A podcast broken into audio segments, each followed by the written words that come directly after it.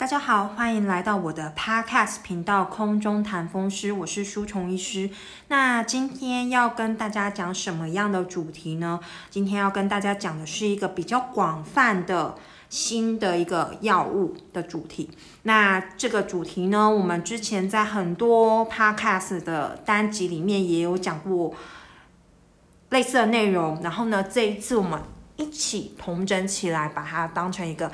一集新的 podcast 来跟大家重新整理这个关于这个药物的概念。那这个药物是什么呢？这个药物是这个是一个通称哈，然后这个药物的通称我们叫生物制剂。生物制剂。那我们先讲一下这四个字要怎么写好了。生物就是呃生活着的物体的生物，生物课本的生物。制剂是制造的制，剂是剂量的剂，生物制剂。那它是风险呃，在风湿科的领域当中的治疗当中一个崭新的一个进展哦。然后呢，有这个生物制剂呢，呃，其实生物制剂有很多，现在其他领域的。药物其实它们广泛的来说也算是一种生物制剂，但是我们这里要谈的生物制剂呢，我们是狭义的，只针对风湿科的疾病所治疗的，我们称之为生物制剂哦。那从第一个风湿科的生物制剂开始到现在已经有二十多年的历史了。虽然说已经有二十多年，大家小孩都已经成年了，对不对？小孩都已经在那个刑法、民法上都已经是明确的成年的一个年纪哦。但是虽然说它是已经存在二十多年的一个药物，但是在在我们一般民众对它的概念其实就不是那么的明确，然后会觉得说啊，这是什么？这个是什么东西？这个我从来没有听过。所以它虽然是存在已经二十多年的一种。药物的统称啊，但是民众们对它还不是非常的熟悉。那我们现在要先来讲一下，说，诶，这个风湿科的生物制剂到底对风湿科的疾病带来怎么样的一个影响？那好，一个是说。生物制剂啊，我们先来讲一下生物制剂好了。那生物制剂是一个什么样的一个概念呢？它是诶，书虫医师在之前好几集 podcast 里面都有说过，说生物制剂就好像是一个反制的武器，它可以精准的拦截身体乱发炎、乱发射的炮弹。我们可以想象说，哎，这个身体在发炎的时候呢，它就像发炎，就好像是一个炮弹一样，在乱四处乱扫射。那这个生物制剂呢，就好像专门为他们量身定做的一个篮子一样，把这些炮弹拦住，把它接下来。那大家可以想象说，哎，其实身体会发炎呢，当然不是只有一个东西会让身体发炎，其实有好多好多种东西。会让身体发炎，然后也有好多好多种鸡爪会让身体发炎，所以呢，生物制剂呢也有好多好多种种类，那设计出来去拦截这些炮弹，去接住这些炮弹。所以呢，呃，一般来讲的话，因为肿瘤科癌症的标靶药物比较。也是类似像这样的一个概念，所以书虫医师在跟病人解释的时候呢，会跟大家解释成简单来想，生物制剂就等于是风湿科的标靶药物，生物制剂就等于是生物呃，生物制剂就等于是风湿科的标靶药物。当然，就是肿瘤科的标靶药物跟我们风湿科的生物制剂还是有。一点点区别的，但是大家可以简单来想说，这个公式就是这样子，好不好？再念一次，生物制剂等于风湿科的标靶药物。我们广泛的一个大的概念是这样的。那因为身体有很多种发炎，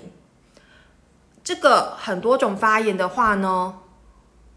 很多种物质会让身体发炎，所以当然，生物制剂也会有很多种类，很多不一样的机制去接住这些发炎的炮弹们。所以，生物制剂是一种统称，它其实分类上面来讲的话呢，下面可以依它作用原理的不同而分成很多不同的种类。那就打比方来讲好了，打生物制剂可能会有些人听到说，哎。他们的病友，哎，我们的病友有人在打生物制剂，那他打的跟我打的是一样的吗？那照前面这个概念来想的话，当然很有可能疾病不一样，打的东西可能也不一样。疾病一样的话，打的生物制剂也可能不一样。再来的话，疾病一样的话，也可能打到一样的生物制剂。所以呢，好，我们先简单来讲，就是别人在打生物制剂。你跟他打的不一定是相同的生物制剂，这个是什么样的一个概念呢？一种风湿科的疾病呢，可能有很多不一样发炎的东西，发炎的介质让身体来发炎。所以虽然都是类风湿性关节炎，或虽然都是僵直性的脊椎炎的话呢，哎，A 病人跟 B 病人。风湿科医师会根据病人间的不一样，来选择不一样的生物制剂。当然，有时候还是要考虑到健保的规范。那总之，A 病人跟 B 病人。他们可能身体里面发炎的物质有所不同，那对不同的生物制剂就有不同的反应。那风湿科医师会根据说他临床上的特征，然后呢，他一些抽血的资料，还有他的共病症，去选择适合病人的生物制剂。好，那这是一个，所以说就像糖尿病好了，诶，大家都会说啊，我在吃糖尿病的药。可是这个糖尿病的病人 A 跟另外一个糖尿病病人 B 都在吃糖尿病的药啊，可是 A 病人的吃的药跟 B 病人吃的药很大可能是不一样的吧？但是他们都会说说什么呢？说哎，对我在吃糖尿病的药，但其实糖尿病的药底下会有很多很多不同的小分类，它的。作用机转不一样，然后呢，适合的人也不一样，那带来的副作用当然也不一样喽。所以生物制剂也是一样的概念，同样疾病的人需打的生物制剂可能是不一样的。对，好，那这是第一个概念。再来的话呢，因为风湿科的疾病，他们有一群一群的嘛，就是说，哎，僵直性脊椎炎跟干显性关节炎还有类风湿性关节炎的话呢，他们都是发炎的疾病，他们发炎的原理有稍稍的不一样，但是呢，可能有共同，比如说，诶，抗肿瘤坏死因子，应该是说肿瘤坏死因子啦。肿瘤坏死因子的话呢，这个是两个两群疾病共共同都有的。他们在发炎的时候，共同都会产生这样的一个发炎物质，所以呢，可能虽然说你是僵直性脊椎炎，你是干显性关节炎，你是类风湿性关节炎，但是呢，同一种生物制剂都可以适用在这三种的病人的身上，那这是一个概念。所以生物制剂其实是一个蛮有趣的一个。药物啦，就是诶，同样的病可以用不同的生物制剂，不同的病竟然也可以用同样的生物制剂。那再来话，想要跟大家讲说，一个是说，呃，当然就是生物制剂为什么会有这么多种呢？东西的种类可以选择种类当然是越多越好，但是大家要想说，诶，奇怪，为什么为什么这个这种药有这么多的选择啊？一个是舒虫医师刚刚说的，其实它发炎的原理目前还有很多很多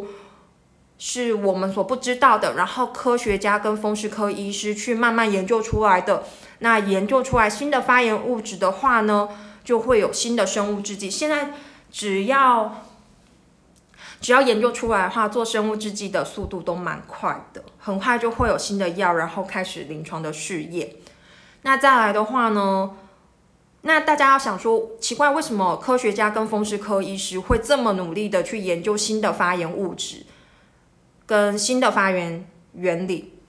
那可想而知，就是说，其实一定是有一些病人对于生物制剂的治疗的反应不好，嗯，没有反应，或者是反应不好。那病人的疼痛啊、关节的变形啊，或疾病的进展就会一直持续下去。那当然，因为这样子，所以风湿科医师跟科学家会继续再去研究，说，哎，有没有新的东西可以来，或者是新的药物可以来减缓病人的痛苦。所以呢，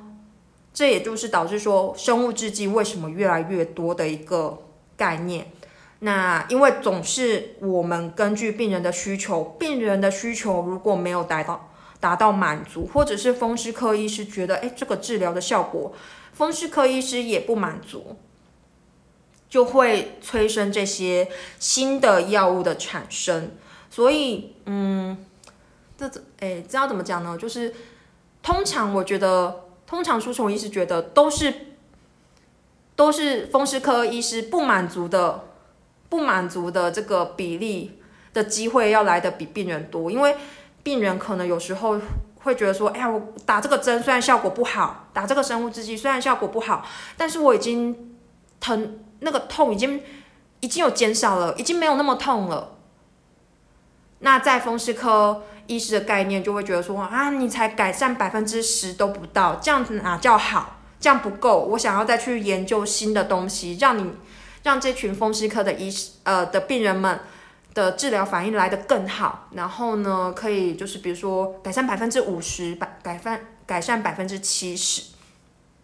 是这样的一个概念。那就比如说像干显性关节炎，一开始用抗肿瘤坏死因子阿法的这个生物制剂的时候啊，其实。诶，关节炎改善的不错，那皮肤的话就没有办法改善的很好。那大部分干癣的指甲病变，或者是干癣的头皮病变跟皮肤病变，改善的程度可能就不那么令人满意。那之后就有了这个新的一个种类，它叫抗介白素十七跟十二二十三这两种生物制剂。诶，这两种生物制剂对干癣皮肤的改善就非常非常的好。甚至病人打一针、两针下去之后，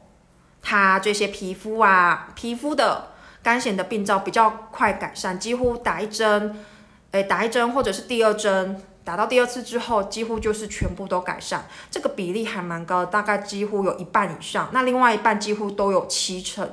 那所以这个病人就会非常的满意。所以这个药物的进化的演变就是从这样子来的。那所以，我们不能说，嗯，我们不能说，诶，有些病人会说，医生有这个戒白抗戒白素十七跟十二二十三这个这么好的生物制剂，为什么我们不一开始就用这个？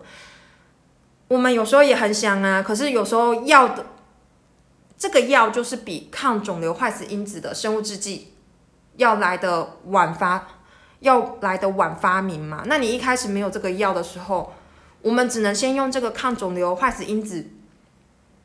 的生物制剂啊，先治疗部分的皮肤跟控制部分的关节炎，然后有了新的之后，当然如果合乎健保规范的话，可以转用，那对皮肤的改善效果就更好。所以呢，不是风湿科医师一开始不选最好的药，而是会受到健保规范还有药物发明的。这个时间的先后会有所限制，所以呢，书虫医师都会跟病人讲说：，哎，我们好好控制。如果说大家觉得对什么药物、什么生物制剂觉得不满意，觉得有什么副作用，好，那我们就老实讲，老实讲，我们就换成，我们就老实写下来，然后呢，在申请资料上面写说：，哎，的确有这样的副作用啊，然后改用其他的药物，或者是说。我们这个副作用还可以忍耐的话，我们会我们就忍耐到新的药物健保合可新的药物来治疗为止。所以总是这些风湿科的疾病总是有越来越多的生物制剂在发明，疗效越来越好，然后呢，就是在等健保局给他健保，可以用健保适应症健保来申请，那就是在等待的等待的这个机会，所以当然就是大家可以想象说，有一些不治之症，有一些以前说的不治之症不可能治疗好的，像肺癌。以前都会觉得说啊，咳血还怎么样？如果已经第四期了，就是末期，就不能做化疗，就要准备后续的事宜这样子。书虫医师的爷爷就是这样子，他他是老烟枪，然后呢，就是很快，也不是叫很快，反正在发现咳血的时候，马上很快就被诊断是肺癌了。那嗯，那时候二三十年前了。那那时候呢，主治医师就跟他说：“啊，已经咳血了，所以呢，可以开始准备后续的事宜了。”然后那时候书虫医师还很小，就不太知道什么事情。然后呢，就是大家就把爷爷载回家了。爷爷载回家之后，三天就死了。所以，所以肺癌，可是肺癌大家现在都知道有很好的标靶药物。那标靶药物已经是第一代、第二代、第三代，然后好多好多机转的，已经有一堆了。所以，书虫医师在当住院医师的时候，有照顾过那种吃标靶药物、病情稳定已经十二年的病人。那这个就等于一个慢性病啊！他身体他能跑能跳，能做股票，能买卖房地产，但是他就是要吃标靶药物去维持说他跟肿瘤的一个和平共处。那这有什么不好？这就是个慢性病啊！所以，风湿科疾病当中有很多的疾病。现在也还是没有一个很好的治疗，也还是没有说，哎，比如说像生物制剂这样的治疗，比如说像红斑性狼疮，它，呃，国外美国 FDA 所核准的生物制剂其实只有少少的几种，效果也不一定令风湿科医师觉得满意。那跟类风湿性关节炎啊、干性关节炎这种蓬勃发展而且效果疗效很好的生物制剂比起来的话，红斑性狼疮等于也还是一个治疗疗效不好，而且差异性个体就是病人跟病人之间的差异性非常大的一个疾病。但是，所以现在大部分的治疗就是用类固醇或者是其他一些药物，也没有说非常令人满意。就就。书虫医师自己觉得说，当然红斑性狼疮的治疗可以再进步。书虫医师不满意，觉得可以再更好。那红斑性狼疮也是像别人口中的什么不治之症一样，但书虫医师相信，就是科学家、风湿科医师的研究，总有一天风哎红斑性狼疮会变得跟类风湿性关节炎、干显性关节炎一样，会有一个神奇的药物，会变得跟肺癌一样。会有一个神奇的药物，之后病情就稳定。他跟正常人一样，他可以正常生活、正常工作，只是他要吃这些新兴的药物去维持他疾病的稳定度。那我们始终始终是这样的相信啊。那所以说，大家得，比如说像书虫医师讲的这些红斑性狼疮，这些好像还没有一个非常疗效、一个非常好的药物的时候，那要怎么办？那要放弃自己吗？当然是要好好遵照风湿科医师的治疗。我们先维持疾病的稳定度，等到新的药物发明之后，我们就去试用新的药物啊，我们就去试用新的疗效很好的药物，彻底的跟疾病好好的和平共处。这个是书虫医师觉得现在对风湿科疾病的一个期许，因为一直都是这样，我们一直心中是保持着希望，我们不会放弃说啊，红斑性狼疮那个好难哦，然后呢，硬皮症好难治疗哦，这个并发症好多，哦，然后呢，这种病人我们不要看了，放弃好了，没有啊，我们都是看呐，我们都是鼓励病人说，哎，不要失望，我们就好好跟他相处下去，然后总有一天会有一个更好的药物。那之后，你的样子就完全不会是现在的一个状况。至少，类风湿性关节炎、跟僵直性脊椎炎、跟干性性关节炎，让我们看起来是这样啊。其实这几种疾病在二三十年前也都是不治之症，诶，也都是会关节变形的很厉害，会有领到身心残障手册的，诶。可是如果像现在来看好了，大家好好早期发现，然后好好配合治疗，大家的手跟关节都跟正常人一样啊，都可以去正常工作生活。没有讲，大家根本看不出来说，哎，你是类风湿性关节炎的患者哦，还是你怎么坐在风湿科门诊的前面，你有类风湿哦，都是这样子满头问号、满头雾水去跟病人询问这样子。但是这个就是有了生物制剂之后，以前所谓的不治之症的新的发展。对啊，哎，我们讲了，我们前面讲了太多了。好，那总之结论就是生物制剂有非常多种种类啦。然后呢，永远都会有新的生物制剂出来，永远都会有治新的治疗的希望的药出来。然后呢，风湿科医师不断的在学习新的药物当中。我看哦，舒虫医师去年一年大概就念了十个新的生物制剂的药，诶，十个，超多的吧？当然，当然这个十个。都是国外的一些新药，然后国外可能说是第三期、第四期临床试验的一个药物，然后呢，在台湾还没有完全的被引进，或者是在台湾之健保局还没有说哎符合健保的给付这样子，但是也是念了十个十个新药，大家觉得很多吗？很多耶，一年就有十个新药要念，那今年。今年念了多少也就不用跟大家讲了，就是当然到现在为止，现在三月多嘛，一定比十个少，可一年加起来搞不好比十个不知道要多到哪里去了，所以是非常非常多的。好，那再来的话呢，我们要讲说，我们先来讲说，诶。我们现在讲说生物制剂怎么样健保给付好了，然后下一集的 podcast 再讲说生物制剂是哪生物制剂要注意什么样的一个事项，因为书虫医师发现只有只剩我们录了二十二分了，所以我们先讲一下说现在健保符合健保